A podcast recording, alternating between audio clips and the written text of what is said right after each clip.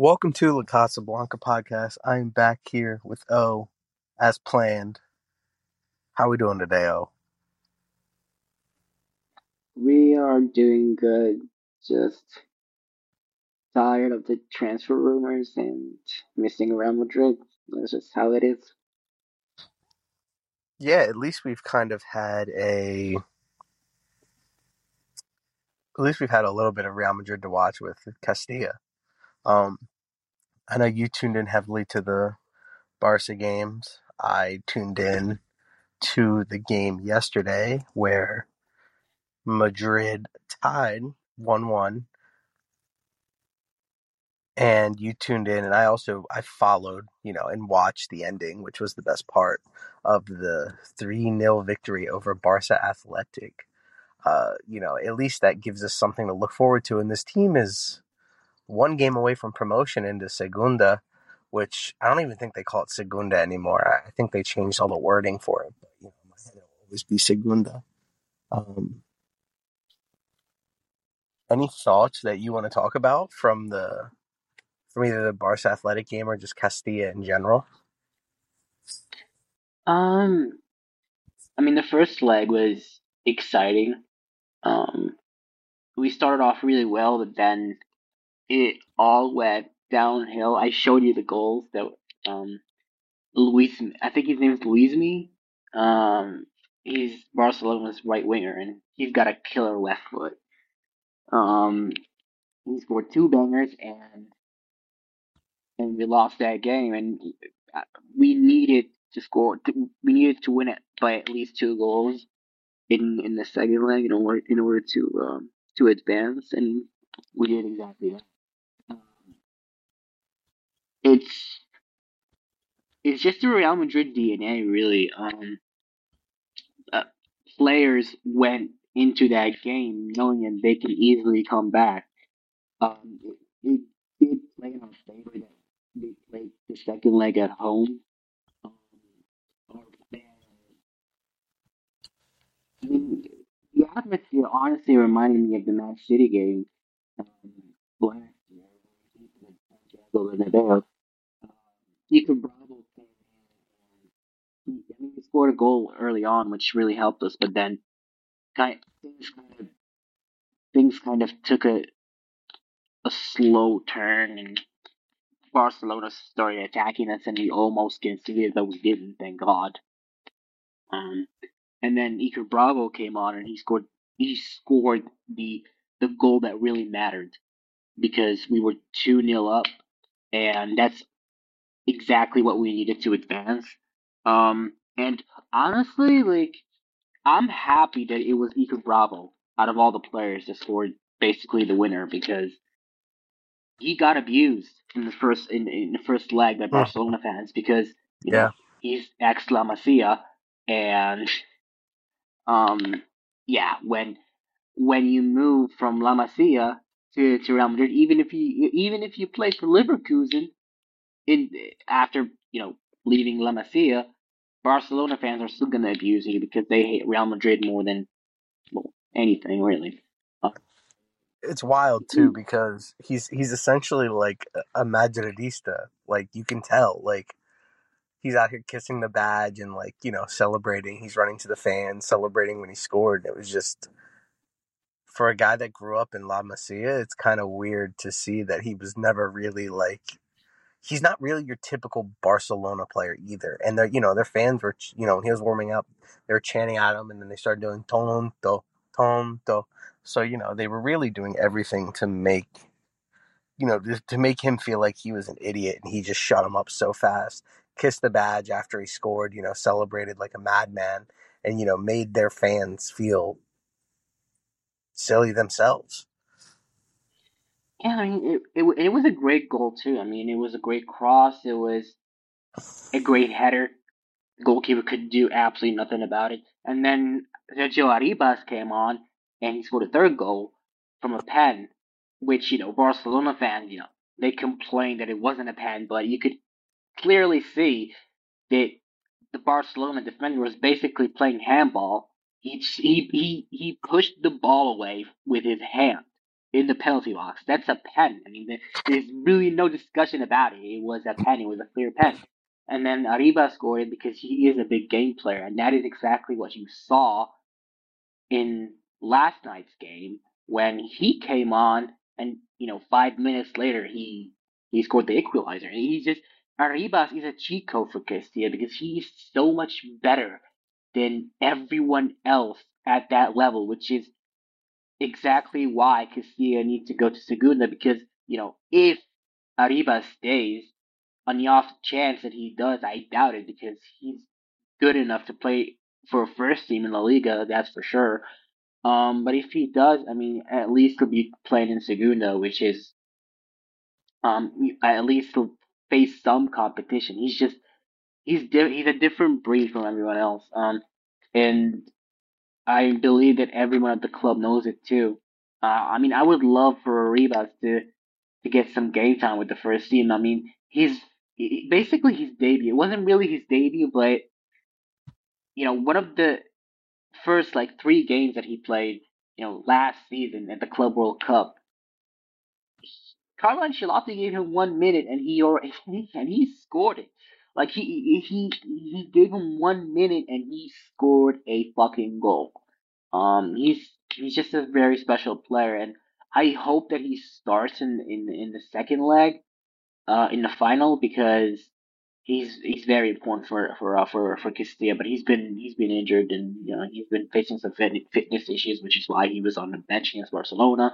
Which is why he was he was on the bench la- last night. But yeah, I hope just I hope he starts the next game because he's he's crucial for Castilla. So and so is Nico Paz.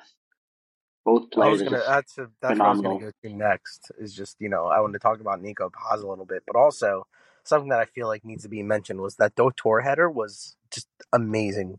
I mean, out of the three goals, out of honestly, that might have been that was such a tough header to hit. Like he hit it from like the 18 yard box. He put it perfectly towards the net and the, like floated over the keeper. It was just insane. It might have been the best header I've ever seen in my life. And then Iker Bravo comes up and gets it's wild because Iker Bravo jumps up and gets almost just as good. I mean, a Cristiano esque header. You know, like that was stuff that we used to see from Cristiano. Like, you know, a little bit deeper, lots of power, like placed perfectly. I mean, just just incredible by both Dotor and Iker Bravo, and then Arriba I mean, steps up. Speaking of Dotor, in the first leg, uh, Castilla got a pen. I mean, I, I, I guess I, I sent you the video. Castilla got a pen, and Barcelona fans and their goalkeepers started cursing at Dotor because he was doing uh, taking taking the pen, and his their goalkeeper was being an idiot, and you know he was trying to distract Dotor, and and he stopped. He saw it right where the goalkeeper went, and still went in. And Dotor just stood there looking at the goalkeeper and looking at the Barcelona fans as if he's telling them, you know, yeah, I am that good. Because, dude, I mean, whether you play with for Castilla or the first team playing against Barcelona in Catalonia at their stadium, it's still a big game, right? These players feel it. These players feel the hate and the aggression between uh, both teams and both clubs. So for him to just stand there and just telling the Barcelona fans to go fuck themselves, honestly, that was that showed character. That that is exactly why we came back in the second in the second leg because these players just knew exactly what they were facing and what and they they, they really want promotion. I mean, this is probably the most talented group of of players from Castilla that we have ever seen, collectively speaking. Yeah, I mean they're probably rivaled with that team that got the automatic promotion with Dani Carvajal, Lucas Vázquez, Morata, that whole group. Um, but I was about to say, you know, with this group, there's a lot of guys that that should be on the first team in the future, or at least have a uh, have a reason to get a shot at the first team. I would say Dotor, I would say Nico Paz, I would say Alvaro, I would say Arribas, I would say Iker Bravo, I would say Rafa Marín, and you know, um, I don't know if I already said Dotor as well because he's really good. He's a good leader. Um, and also I think Aranda with the Arribas penalty, it, it looked like he was going to take it, and he made everyone think that he was going to take it. And maybe this was because of the first leg with the um Dotor, you know, with them talking and talking and talking to Dotor, you know, maybe Aranda stood there and he, you know, because it kind of looked like, you know, him and Arribas were talking, and then, you know, Arribas didn't really put up much of a fight. And you're kind of like, all right, well, I think it was Aranda. I misspeak. It was like two weeks ago now, but, you know, and then he just, they're about to go, and he's like, all right, here you go, Arribas. And, like, you know, that's the kind of stuff that, you know, selfishness, you know, this is kind of what, these are the Real Madrid values that, you know, we, we expect, we see, and, you know, that's part of the reason which makes this team so successful. Um, and Nico Paz does it a lot, does a lot quietly. Um, he's essentially playing as like a 10 uh, or like an SS role with Alvaro. And, you know, he just, he, he looks like he's got a fright, a bright future too. And unfortunately, you know, he'll probably never get a shot, especially because, you know, our boy Dani Ceballos renewed. Um, and, you know, if he was to get a shot, it would probably, he'd probably be like six midfielder at this point because, you know, you got the likes of, you know, Bellingham, Fede, Kroos, Modric, Ceballos, you know, and then you expect Kroos, Modric to get going, and then, you know, Fede, Kamavinga, Bellingham, Tchouameni, Ceballos are already, what's that, four, five? That's already five midfielders right there. Um, but, you know, I digress. I, I do want to talk about uh, Iker Bravo really has kind of got the short end of the stick under Raul, and it doesn't really make a lot of sense to me. But I'm not really in training.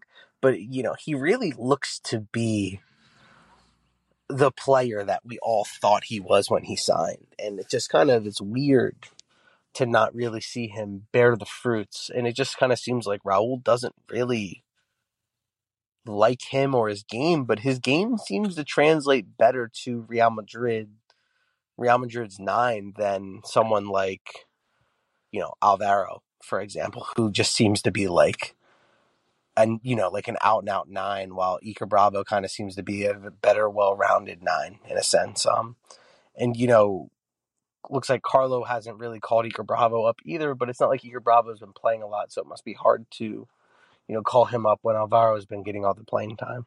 Um, do you have any thoughts about Iker Bravo? And you know, maybe if Raul leaves and Arbeloa, Arbeloa takes over, you know, maybe Arbeloa likes Iker Bravo more because we know he's staying for another year. So it seems that everybody around Iker Bravo's camp is pretty happy with how it's gone at Real Madrid, except for his playing time. Like he seems happy. He's staying another year. We so we got him on another loan with a ten million dollar to buy option you know, it just all seems gravy good, however, whatever you want to say. But, you know, as an outsider looking in, it doesn't seem that way. But, you know, the actions always speak louder than the words. So, do you have any thoughts about Iker Bravo?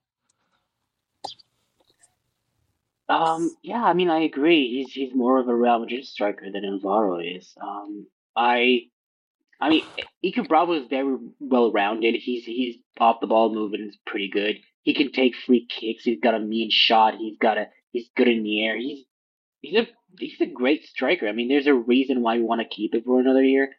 When you know we don't we didn't we didn't even activate or negotiate for another year for for example Vinicius Tobias, who's leaving. Um, um, but he's he's just a great player, and I hope that Raul will give him a chance next year because I see him as a player who can succeed with the uh, with the first team, especially under the current circumstances where you have Benzema who left, and you know the only striker that you're actually getting for the moment is Joselu. So, which I'm okay with as a striker. I, I prefer someone else, but I think Joselu's very. I think our fan base is underrating how good Joselu actually is. But I mean, my my problem is Joselu would be a good striker, but he's he was bought. Well, we presume that he would be bought as a backup, a backup, not yeah. not as a main striker, and not that he can't succeed as a main striker, but the fact is we play for way too many um, competitions and too many trophies to depend on one striker who's basically, you know, who who's been in a La Liga bubble for for many years. I don't think he's even played in the Champions League in his life. Um, so I don't know. We're too big of a club to rely on a player like that. I love Joselu. I think he's a great striker, but definitely not as a as a as a number one striker. You can't expect he, to have Jose as your nine and then to go and win the Champions League. Yeah, I mean, maybe that's exactly what they want. Maybe they just want to sacrifice this season to wait for Mbappe or Haaland for next year, which you know is stupid. I get sacrifice the season of Vinicius. You can't sacrifice the season of Bellingham. You're sacrificing, and really the problem is you're sacrificing a season of David Alaba, Tony. You know these guys that maybe only have like two, three years left, maybe even only one year left. You know, with Tony Kroos, David. You know, we don't know. David Alaba's got injured a lot this past year. You know, maybe he only get maybe he only has one more year left in the tank. You know, we don't really know. Um, so I think I think the club's smarter than that than to tank for a season. I don't believe the rumors that we're done, that we're done in the market. I don't believe those rumors. I don't think Florentino's that stupid.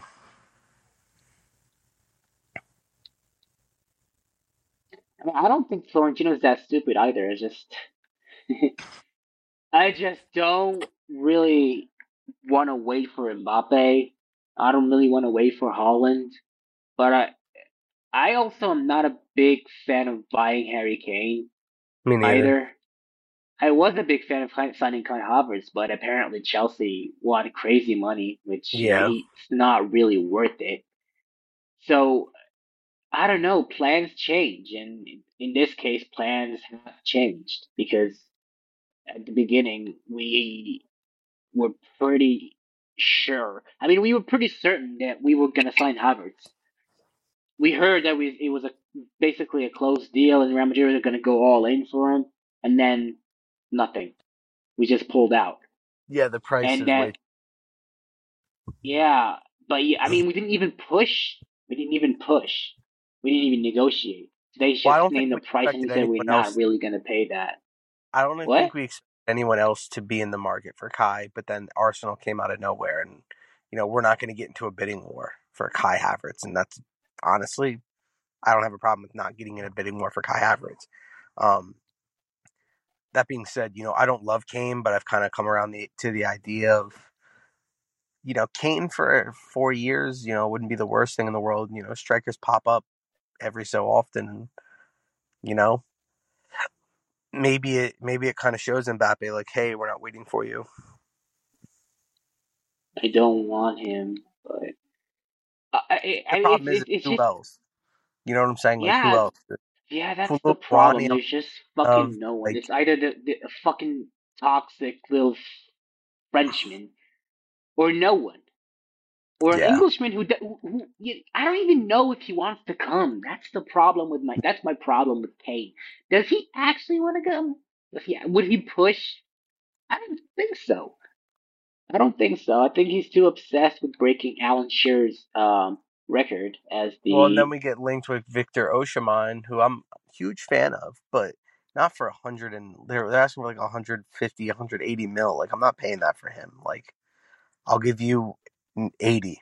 You know what I'm saying? Like he, 80 he, plus Ferland Mendy.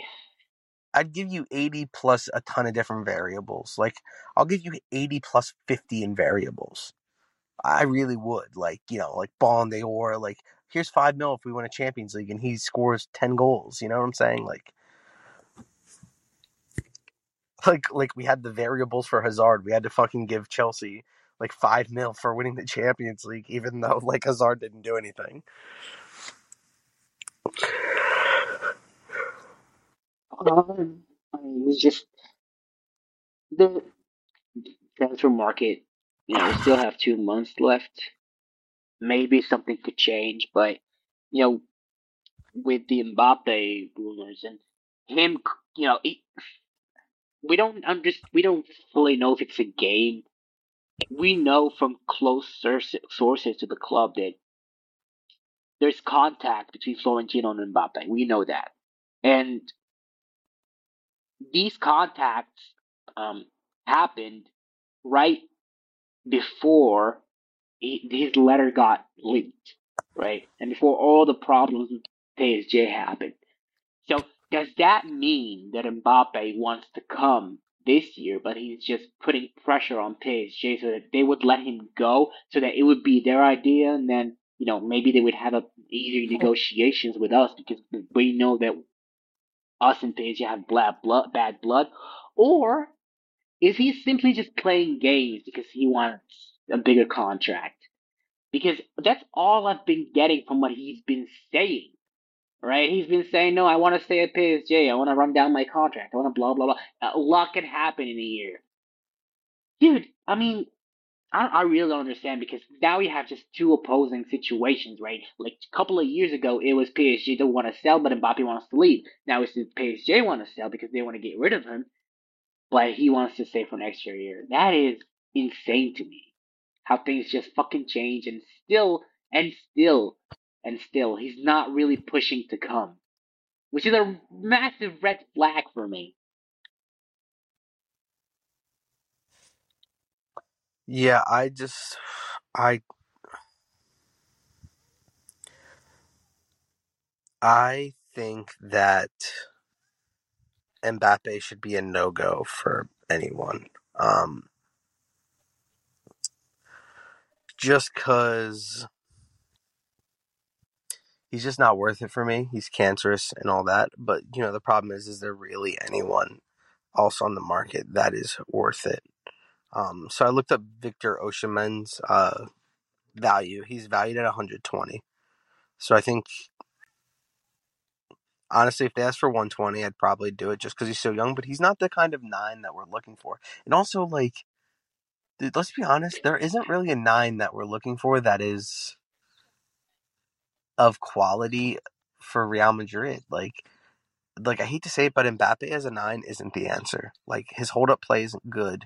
He will him and Vinicius play well together, sure, but his hold up play isn't good. You know, which helps Vinicius and Rodrygo.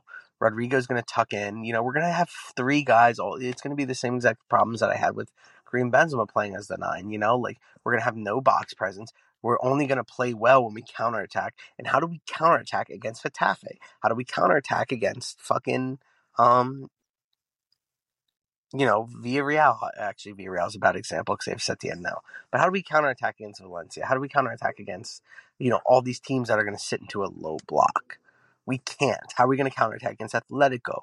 You know, and though I think an Mbappe, Rodrygo, Vinicius front three would cook in Champions League, I don't think that's going to win us La Liga titles. And, you know, right now, something that we need to focus on is, I, I personally believe, is making this gap bigger between us and Barcelona for La Liga titles, and the fact that we've won, we've had three different champions in three years is not good for us. It's not a good look for us. We need to be winning champ. We need to be winning La Liga titles every single year, no questions asked. We're Real Madrid. We need to open this gap with Barcelona. You know, Barcelona has dominated us in the league from two, let's just say 2000 to now. They've won more league titles than us. Karim Benzema literally has more Champions League titles with Real Madrid than he has league titles. That's embarrassing. I want to open up this gap way more. We have 35. I want it to be like 50 by the time Vinicius is gone. And I, I think that's fair to want that.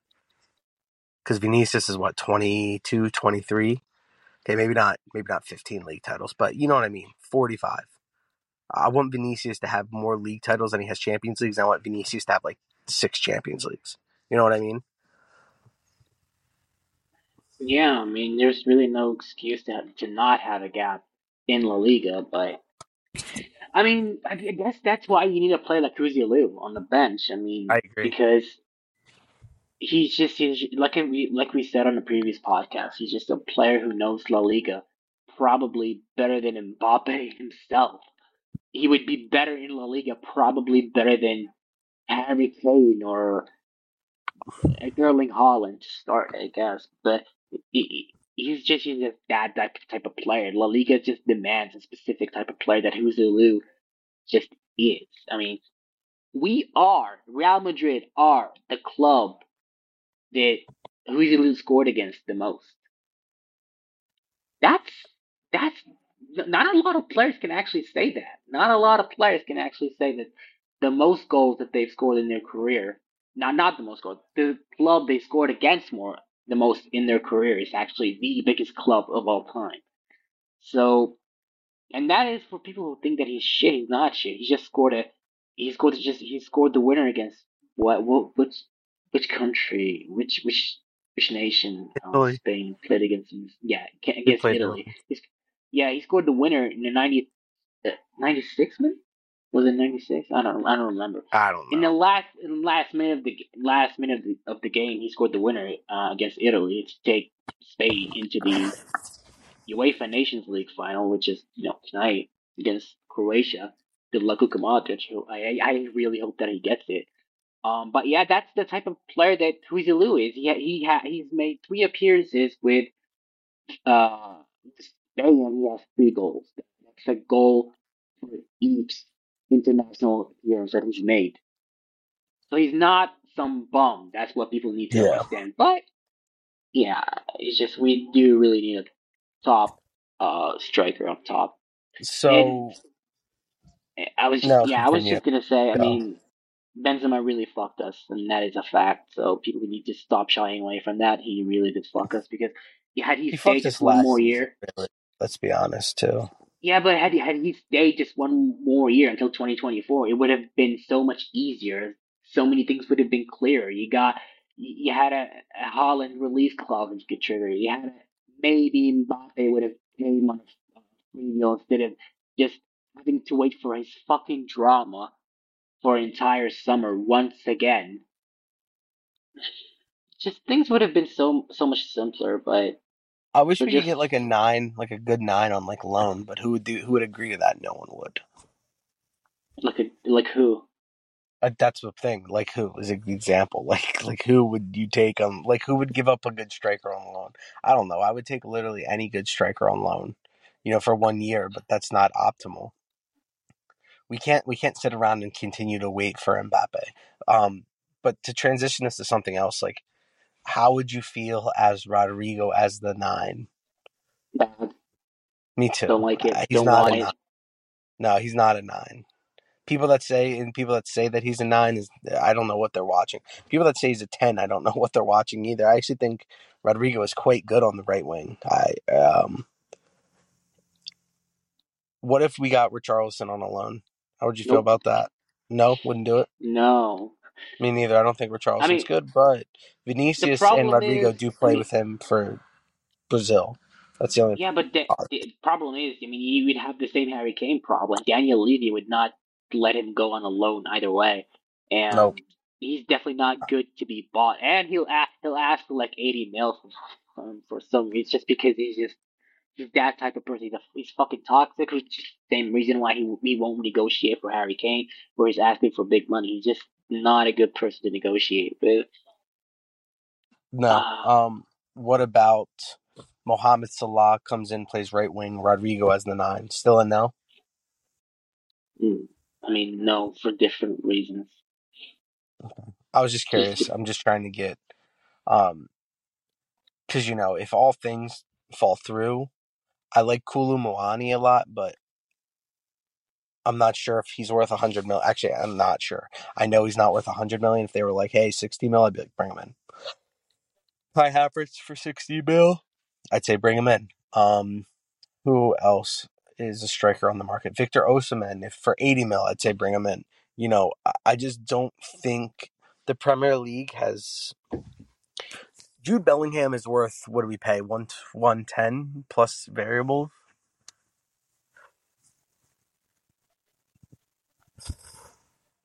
I don't know, but Bellingham's worth whatever we paid. Um, I can't even tell you if uh who is worth what. I don't even know what strikers are on the market. Uh, Vlahovic, Jonathan David, Thuram, Marcus Thuram. Would you take Marcus Thuram? Isn't he on a free? He is, but I wouldn't. He's just not that good. I don't think. Yeah. I think I like Marcus Thuram a lot. You know, James Rodriguez is a free agent. We should sign him. Striker James. Who? Hamed? James Rodriguez. Dude, no. That's a no from me. Yeah. I mean, obviously, I was being sarcastic. Um, I'm looking at Yeah. every free agent right now. I don't even see. What about Gonzalo Ramos? He's hat trick against uh, who was Denmark. I think. Yeah, was it, something like was that. it Denmark? I don't know. It Uh, was in the his round. hat trick in the World Cup didn't really fool me. I don't think he's that good of a striker. Okay. And the I like- problem with oh, negotiating I'm with just not uh, sure if I with like him here. Benfica is you have to pay the release clause, and that's no ifs, ands, or buts. Yeah, fuck that shit. Honestly, I mean, because really, these are the strikers that are available, right? Osimhen, Kulumoani, Vlahovic, Thuram, Gonzalo Ramos. You might be able to get like a Jonathan David, but not as a starter. Like everyone that's starter worthy, you're taking a freaking huge gamble on, except for Harry Kane. That's the problem, right? Actual And nine. I mean, All of eh, it. honestly, Harry Kane is still a gamble in his own in his own right. Because, in his own ways, yes. Yeah, because he's he's well. First of all, he's English, which you know that's not really the best best history, especially when you're 29 and you've played your entire career in the Prem and you've achieved nothing. Which I'm not saying it's his fault, but it's just it's just it's just the reality. He he hasn't really achieved anything in the Prem. Um, and just him adapting in La Liga, I don't know if it's possible for him to adapt to adapt in La Liga. It's it's very difficult to adapt to La Liga. Like I said, when you've played y- your entire career in, in, the Prem, it's difficult. It's difficult, but he's he's still a top striker. And but the problem is still you're gonna pay a shitload of money for like a 29 year old. He's gonna be 30 by the time we buy him anyway. Um, which is fine, but you're still it's still very risky, but it's a risk I guess I'm willing to take. It's definitely better than uh, having the having to you know throw away an entire season because you can't find anyone to sign. You know, So, how much would you be willing to pay for Harry Kane? Most. Actually, let Um, me let me put it this way. Let me put it this way. How much would you, knowing how well Benzema played for these past since Ronaldo left, how much would you have been willing to pay for Karim Benzema, knowing that he was going to leave at the age of thirty-five and that he was going to put up the numbers he did, BDR, all of it all? How much would you have paid for Karim? I would have paid 65 mil for Benzema. That's it. Yeah, Even though he won a Ballon d'Or. even though he's won a Ballon d'Or, all of it. You would only paid sixty five. all of it. Yeah, I would have paid like All of one fifty. 150 mil Yeah, for everything that we won since Ronaldo left. Yeah, hundred percent. So when I put it into perspective like that, right, and then I look at Harry Kane, and I'm not saying Harry Kane's gonna win the Ballon d'Or, but I would pay a hundred for that. I wouldn't pay 150 for that, but I would probably if like I, I would go to Daniel Levy be like, look, here's 80. He's got one year remaining on his contract. He's 30. He's 30 because he turns 30 in July. He's 30. Here's 80 mil. He says, get the fuck out of here. I say, okay. Here's 100 mil. That's as high as I'll go. I can just get him for free next year. You don't like it. I mean, or you can sell him to one of your Premier League rivals, which will likely knock you out of European contention, which then loses you more money. You know, like you know, I don't think Daniel Levy thinks like that. You know what I mean? Like honestly, like selling him to Real Madrid would be the smart thing for him to do. Because then he Yeah, could use that money smart. go buy. He could go sign someone to replace Harry Kane. It's not even like Harry Kane's all that good. Like uh, he's a beast. Don't get me. I'm like I'm not saying he's not that good, but like it's not like he's not replaceable. You know what I'm saying? Like there are players out there that could replace him. I mean, the problem is the fact that you have Heung-min Son on the left left wing still. I, the problem still remains Harry Kane himself because, like I said, you don't really know if he wants to play here or, he's, or if he's willing to push. A couple of years ago, Man City wanted him and he wanted to go, but he did nothing about it. He skipped training for like one session, one training session, and then Daniel Levy told him, "Yeah, no, you're we're not going to sell you." And then he said, "Okay, that's fine. I'm gonna stay." He put up zero fight. Um, I mean, but had he had he gone to Man City, Man City maybe would have Erling Haaland would have been a Real Madrid player by now. But you know, that's I mean that's pretty relevant right now. But I mean, like I just I he turned down Bayern as well, so I'm not really hopeful that No. even if we do make an effort to sign Harry Kane, that he would be willing to come here. He's just another Englishman wanting to succeed in the Prem because because they they've been fed this Prem. I mean, I guess he wants to. Maybe he wants to win the. maybe he wants to win a trophy with Spurs before he leaves, which is you know, which is a dream um, of, of itself, which is pretty pathetic, we're being honest. But I don't know. I, I don't really know don't if know. I if I had one option. There's one player we haven't even talked about, and because we haven't even been mentioned with this player, there has to be a reason that we haven't been mentioned with this player. But I would just go to Julian Alvarez and be like, dude, what do you want? Like, what? Like, I'll I'll make you the starting nine at Madrid. What do you want? You come in starter, not undisputed, but you're the starter. Like, you know, if you hit rough form, we can't keep you in there, but you know, you're gonna be the starter from day one. What do you want? He's probably not going to ask for an outrageous wage. He's not, you know. Look, you you won a Champions League as a backup striker. You you know you you got just got you know you got paid. You did all you needed to. You won a World Cup. Like, come to Real Madrid, be the starter, be the nine. We want you to be the you know Benzema replacement because he could be. He has all the qualities to be. I would do. I, I would talk to Julian Alvarez like that, and the fact that the club hasn't is semi concerning in a sense, especially considering that we already have ties to Julian Alvarez. I mean, I honestly have no idea. I mean, it's not really about Julian himself. It's just about negotiating with Manchester City. They're not going to let him go. It's it's impossible to let that they would let him go. I don't think they're going to do it. Yeah, but they usually don't hold people like you know they're losing like half their squad already this summer. Gundogan's gone. Kyle Walker wants Yeah, to go to. You know, Yeah, but Kai's leaving on a free deal. It's not really their choice anymore. no, I know, but my point being is that like usually they don't hold people captive. Yeah, I'm not saying that they're going to hold him captive, but they're going to ask for like 250 mil to let him go some shit. I don't know. Maybe if he asked for it, they you know they didn't hold Ferran Torres captive. My point being is Who? that like Fer- Ferran Torres. Yeah, but they did ask for like 60 mil for a bum, and Barcelona happily paid it. They got fifty. Still, probably like 20 mil too much. Probably, but you know, basically he like a was a he was a hot hot commodity. Uh, He was a hot commodity commodity out of Valencia. So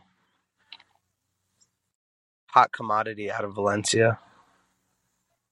He was linked with everybody. Everybody wanted him, and you know now he's a bum. I mean, I get. I think they're gonna keep Alvarez as an assur- as an assurance in case Erling Haaland leaves because you just never know Yeah, that's well. I well, I was gonna say that's the reason that they have Julian Alvarez is because they're like, look, Haaland's probably gonna leave in two years, but you know, if we pick up if we pick up Julian Alvarez now, I mean, they might not feel as threatened to let you know what I'm saying? Because who who else is Holland gonna go to? Either Barcelona or us. That's really about it. and I don't want him in Barcelona. So Well, and the thing is, I actually I don't know if you read those tweets. I don't know if it was by Lisetta Rubia or who. It definitely wasn't by. It was by uh, the Novellas guy on Twitter, and he was talking about that. Uh, Florentino doesn't really care about Mbappe that much. He just doesn't want him to go to Barcelona or a City. That's really the problem. Was it Icelandic? I think he sent me that thread. Maybe he, maybe he, maybe he said it was one of those guys that have great opinions and are very like, well, they do a good job of putting their thoughts down. Um, but yeah, I mean, and maybe that's part of the reason why we're still linked with Mbappe, and you know that does make sense. You know, you don't want to see a Dinho 2.0. you know what I'm saying? Where we let Dinho go to Barcelona and they just cooked us for what, like five years? Oh God. I mean, we just we all just have a problem with Mbappe. He's just a he's just a brat. We didn't I didn't expect him to be a brat, but he is a fucking brat. This is what happens when you give someone everything at such a young age. Yeah, yeah, and I said it. I said it in a tweet. I said I didn't. I didn't really think Mbappe was like that from the beginning. I, I honestly think PSG just a toxic environment, just being surrounded by players like players Neymar. like Neymar, just fucking changed him, and just all he cares about now is fucking money because his career is pretty irrelevant right now. Would you take Neymar as a nine? God no. No, just curious. You I know, I'm wouldn't just throwing take all these Neymar as options out there. really. No, me neither. But you know, if if you could get Neymar just to calm down just a little bit, I'd be like, yeah, bring him in. you just can't get Neymar to do anything you want. That anything that Neymar doesn't want to do, Neymar's not going to do. Um, I think we've kind of exhausted this topic. Went through pretty much every single option, and we said no to everybody. So, um, let's let's get to the signings now. You know, let's get to the good stuff. Oh, do you want to talk about uh Castilla's game yesterday at all? We did. We kind of just know, talked about the it's the Barca problem with game, not really yesterday's game. he he just he has too much power. They PSG just gave him too much power, and now he he just, he, he thinks he's God. He really does think that he's God. I don't understand why he wants to stay there for another year. He'd be basically wasting another another year from his you know Um, from his career. He- like I said before, his career basically peaked when he was 18, when he won the World Cup and he had that amazing World Cup. Ever since then, his career's been downhill. I don't care how many goals he scored then. It's pretty irrelevant unless he, you know, he unless he wins the UCL or wins Ballon d'Or. It's pretty irrelevant. You know, it's it's pretty. His career has been irrelevant for a while, and he's watching um, the likes of Vinicius Junior and Haaland lift, um, lift UCL while, while he's just he's playing in a league that no one gives a fuck about, and he's winning it pretty much every year. He doesn't give a fuck about it. He the, his own club doesn't give a fuck about Ligue 1. They basically sack every manager for winning Ligue 1. did you see the new PSG coaches? Did I see what? Did you see who the new PSG coach is? Um, I last one I heard was Diego Mota. Or no, is his name Diego Mota? Luis it- Enrique. Luis Enrique is the new PSG coach. Is it official? Uh, Le Parisien said it, which is literally like a Qatar spokesperson. So I'm guessing it's pretty true. Interesting. Yeah, him and Mbappe are not going to get along very easy, very well. So I don't see him lasting a season more than a season. Enrique.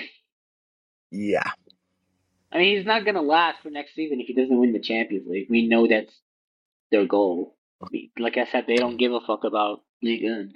They don't give a fuck about Spanish, uh, uh, French Cup. They don't give a fuck about any dom- domestic trophy whatsoever. They only care about European trophies, which, you know, they basically went to the final once and just nothing since then.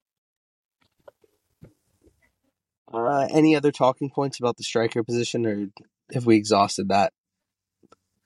Nope.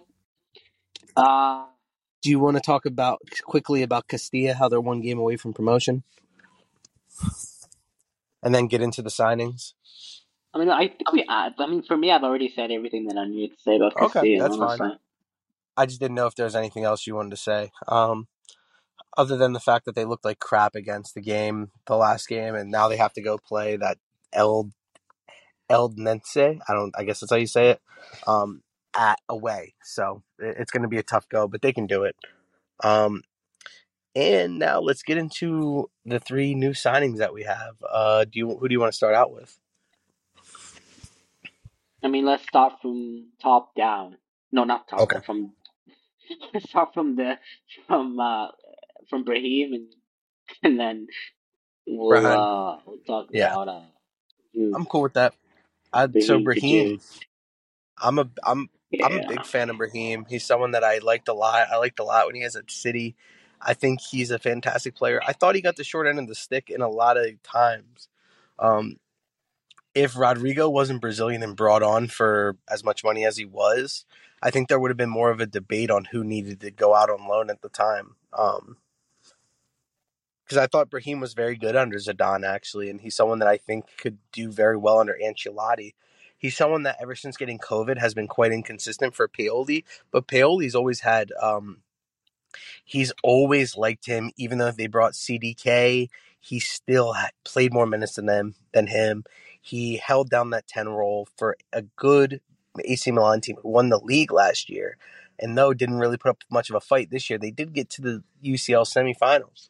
Um, he's someone I like a lot. They don't really have a you know the nine at Milan isn't really that good, so you know Giroud. yeah, um, just a just a good player, someone that's a good dribbler. I wonder how his how much of a play how much he's changed from you know Madrid where he was in City where he was always a winger until he got moved to the ten role at Milan, and now he's going to be playing wing again, likely. Um, probably be our backup right winger. Um, I'm very excited to see the player he's become and see how much he can grow as a player because I think he's someone that could easily be the 12th man off the bench for us. I mean, honestly, I have a I have faith in Brahim probably more than anybody. I had faith in Ceballos and he turned out great. Um, when people just kept saying that he's shit, I believe that the same thing's gonna happen with Brahim. People are dismissing that signing, saying that he's not good, that he's trash, blah blah blah. People who probably haven't seen him with um, Milan, I think he played great with Milan. A lot of people are saying that he didn't, but I mean, for for what for what it is, he he had a he had great moments in Milan. That's, I mean, that's basically why they wanted to keep him. But um, overall, I think Brahim is just an amazing player, and I think he's gonna be a great right winger. I don't really like him as a cam. I think he'd be best to play out wide, just to take advantage of his amazing skills and amazing dribbling and his speed. He needs to work on his finishing, which is something that is, which is something that uh, Carlo Ancelotti can work a lot on, because he could he could do whatever that he did with Vinicius to Brahim, and we're gonna have two killer wingers. I believe that Brahim can succeed here. Um, and yeah, I'm just I'm honestly I'm really excited to see him. I love him as a player. He's also very dual footed as well, Yeah. which is nice. Um, I'm very excited to see what Brahim brings, and you know what? If he flops, we sell him. It's no big deal, you know. Like, I think he's a lot more versatile as a player. You know, like he, I think he's a very good line breaker. I think his versatility is.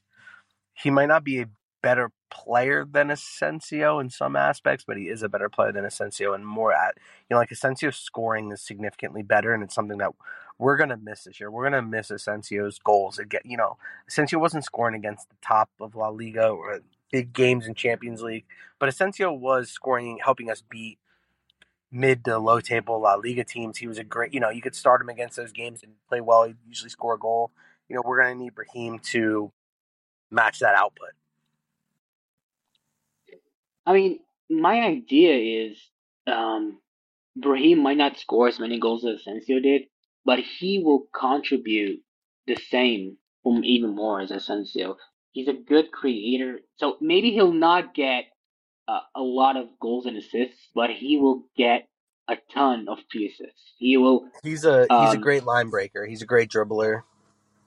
yeah, I mean, if if you if you sub him on against Getafe, for example, he's he's gonna break through their defense, no problem, and he's gonna he's gonna create he's gonna create create problems, create goals, create chances, which is something that we truly. I mean, you know, Uzi Liu and Brahim as as subs against Getafe. That's that's awesome, man. Honestly, I agree. I'm excited to see that. That would that's gonna be that's gonna help us win the league next season more than anything. I agree. I think especially in a low block, I think um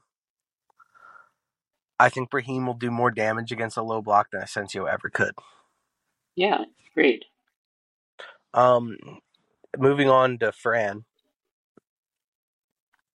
I love the Fran signing. I know we talked about it just a little bit, probably more than a little bit, but I think we've needed a proper attacking left back. He had a he had some of the most take ons in La Liga. We got him for five mil. Five. No wonder we never went and got Sergio Reguilon for thirty mil. We got Fran for five mil. Um, a kid that you know probably not a lot of people saw becoming as good as he has been, and he's been one of the best left backs in La Liga this year. I, I would even argue the best left back in La Liga.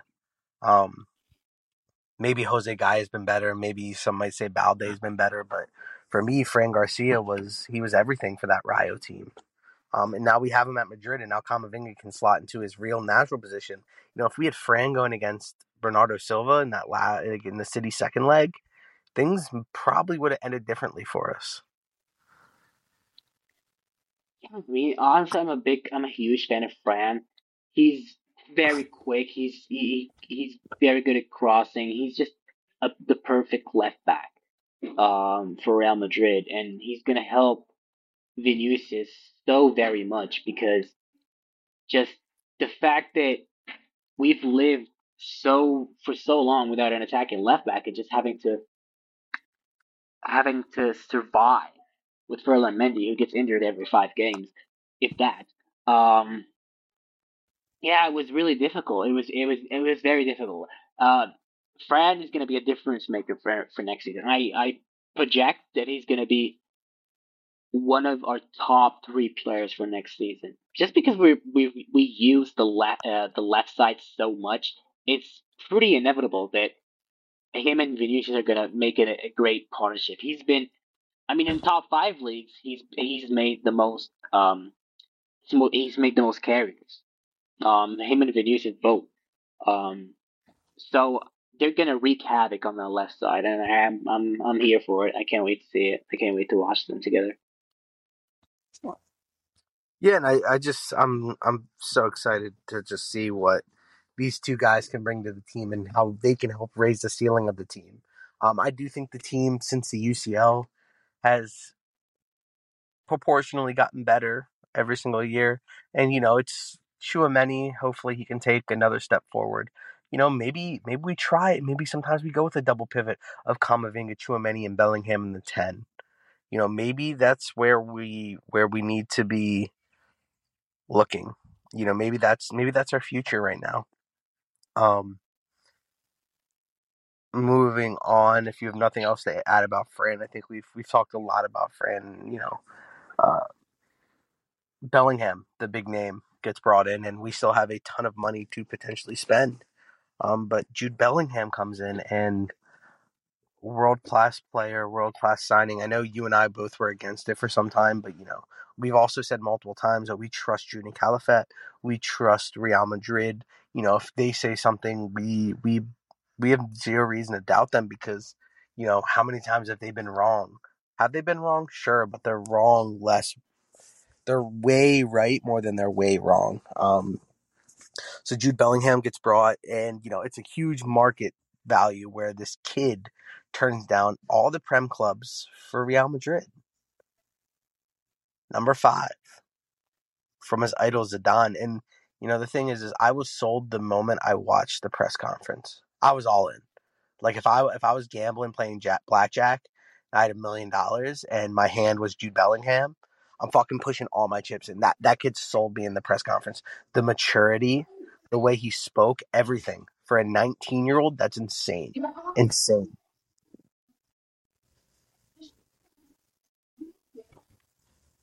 Yeah, I mean, I I watched it. Um, the, the press conference. I was really impressed with how mature he was. He's only 19, but he's talking like a 20, 28 year old. You know, he's he. Yeah, I mean, he was Borussia Dortmund's captain at 19, which is which just shows how Well, how when Marco Reus wasn't there, yeah when Marco Reus was, which you know is a uh, lot. is a lot. Uh, so so yeah, I mean, I was like I said, I was really impressed with what he said. He seems to have the Real Madrid DNA of just understanding that winning is everything, right? And if you don't win, you're gonna get criticized.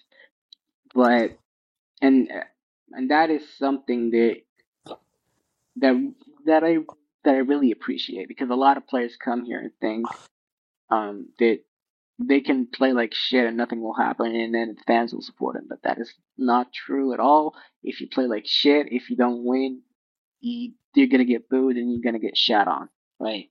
So for, for him, for a 19 year old to understand that he's playing for the best club in the world and and that um and that Man City, I mean, he said it, but Man City winning UCL last season means that Real Madrid should be motivated to win UCL next year. Um, and yeah, I mean, he's just he's an incredible player and great mentality, and you know he, he's gonna learn from Kroos and Modric for next season. So we're we're in for a for an amazing player, honestly. He's, he's gonna be the best But he's not in- he's not a the- I mean, finished product dude, by any means. Like No, I mean- got a lot of stuff he has to work on. Um his passing, like I mean, he's not thing, like the, uh the, the- like the thing is, Good. we have so many midfielders who just are still developing. Which, like I Mhm. said, I mean, that is why having Luka and Kroos for one more season is so is good for us because these players are gonna learn from them. And with Ben with Benzema, I'm like that's why I'm I'm so I'm so glad that Nacho stayed. Like if had we lost Benzema and Nacho, and then Modric and then Kroos, our club is gonna just be full of teenagers uh, who, who just have absolutely no idea what they're doing. Um, uh, it's just you, you need captains, you need role models, you need players with experience just to learn from.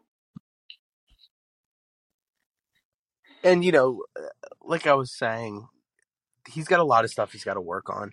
His passing really need I mean, he's really got to work on his passing. His passing isn't, you know, anywhere near where it needs to be. Um his crossfield switches are very sloppy, which is something we utilize a lot. You know, um our defenders use you know, Militao uses it, Alaba uses it, Kroos uses it, Modric uses it, Camavinga uses it. You know what I'm saying? Marcelo used to use it, Dani Carvajal uses it. Like we hit a lot of crossfield switches, and his are very loopy and in the air, and it allows people to uh, close down that area. So he really needs to work on that. Um, his like he's not he doesn't really play like killer through balls like you know Kroos and Modric can play. Um, and even Camavinga tries to play, and Dani Ceballos plays. So you know he's he's to you know a lot of the Bundesliga is playing on the counter. And though in big games he'll be very useful for us because he's great on the counter, against these low blocks, he's a great dribbler. But against these low blocks, the ball moves faster than you can run. So, you know, a lot of breaking down a low block is passing, especially hitting crossfield switches. So it's something he's really, really going to have to work on. And, you know, it's that's why it's great to have these guys um, around him. You know, how many, who, who can't play a killer pass out of all the midfielders we have?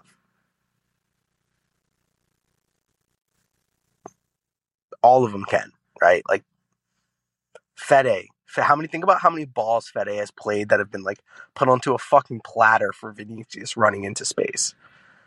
You know what I'm saying? Like Bellingham doesn't have that in his repertoire yet. He needs to develop that. And once he develops that, he's going to be the best midfielder in the world.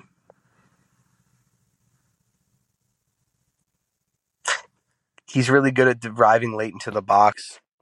He's good with both feet. He's great at scoring. He's great at dribbling. He's good on the counter. He's very strong, even for his age. He's good in tight areas, like his one touch. But that passing, that's the one. That's my one grief with him. And actually, my not my one grief. I have another grief. The big game player. I never really see him play well in big games.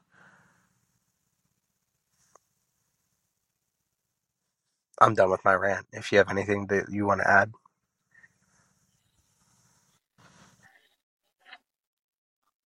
Honestly, I like I, I, I personally haven't seen much of Jude Bellingham.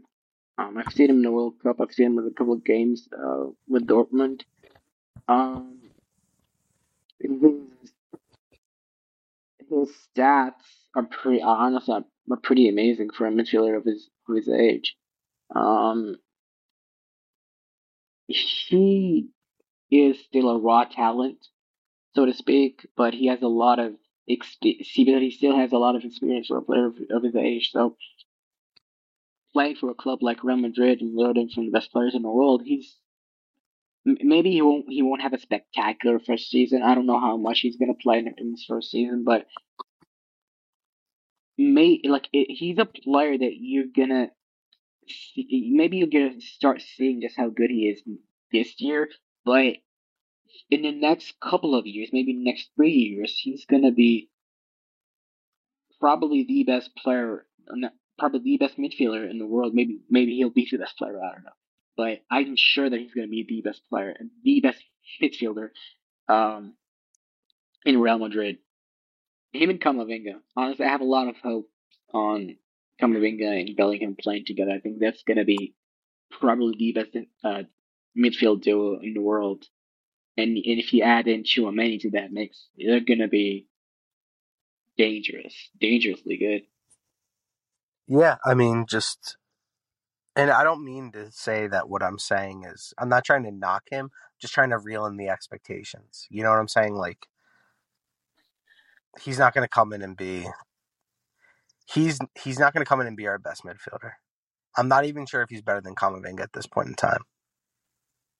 But we have seen Fede develop a lot. We've seen Camavinga develop a lot, and I'm I'm we're going to see a huge jump from Tchouameni this season. I think. Kroos and Modric are going to take is going to take Bellingham under their wing, just like Bellingham said. He said he literally said in the press conference, he said, "I'm going to get, I'm going to, I'm going to get all the information I can from them." He said they're going to be annoyed with me, but with me within a week. He said they're gonna, there's to be, they're not going to want to talk to me because he wants to learn, he wants to get better, and that's why this kid's going to be the best midfielder in the world. It has nothing to do what he can do, what he can't do. It's because he's he tries to improve day in and day out and that's why he's gonna he's gonna develop these things. But I want to point it out because I have watched a lot of video analysis on him recently, kind of preparing for this podcast. And as you know, I did tune into a lot of Bundesliga this year. Um, one preparing for the Jude signing, and two because my boy Xabi Alonso's there, and I I think it's a really interesting. Um, but La Liga is like the opposite of the Bundesliga. It is like if there were two polar opposites of leagues, it would be the Bundesliga and La Liga. Lots of low blocks, very defensive, very technical. Bundesliga very open, counter-attacking, very just straightforward football. Like very tactical, you know. Press, win the ball up high up the pitch, concede, still press. You know, like that's Bundesliga football while the La Liga is like we're scoring a goal on a counter, we're gonna hit the ball over the top, and then we're gonna sit into it. We're gonna put eleven guys behind the ball, and we don't give a fuck. And that's gonna that's gonna be a huge adjustment for Jude.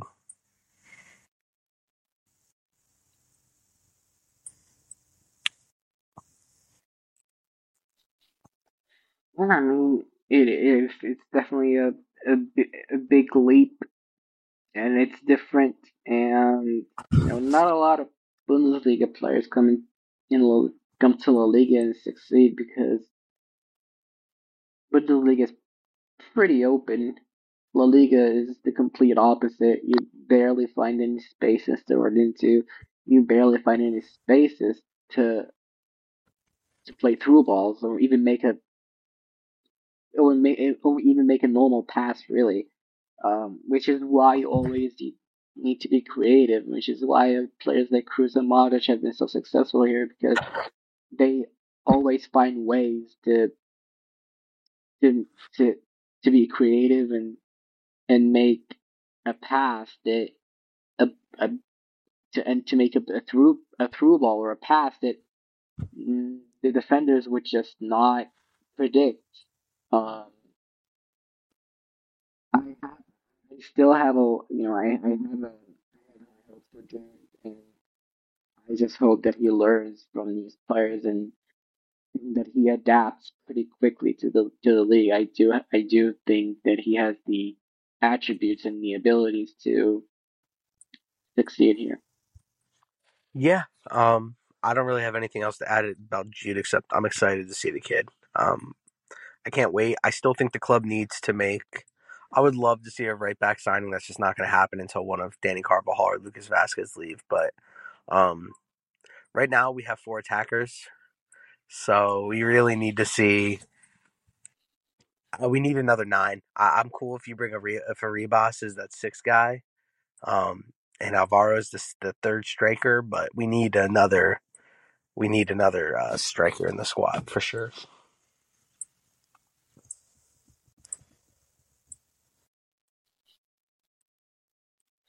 Yeah, I mean we can definitely agree on that. I I think going into next season without a without a a decent striker is a is a risk, especially when you have a midfield that is so stacked that pretty much every single player in that midfield can start every club, the biggest except for maybe like Europe. City. But you have an attack that's, you know,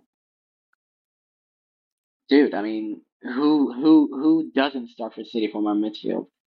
Especially now that the I don't know. I was just saying that like maybe maybe that's the only squad that you could argue that they wouldn't get into. That's what I'm saying. Could argue. Yeah, not even their their own, their own backup midfielders get into their uh, starting midfield. I, it, it's hilarious to me that Calvin like, Kalvin Phillips haven't even seen the pitch in so long. Hilarious to me. For sure. Anything else you want to touch on?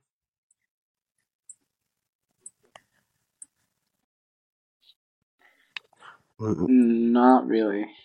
Yeah, I'm You good as well. uh, Um, good. we should probably try to reconvene in a week or so, maybe after the Castilla game. Um, thanks for listening. Hala Madrid y Nada Mas. Go follow us on Twitter, TikTok, La Casa Blanca Pod. Thank you all for listening and have a wonderful rest of your week.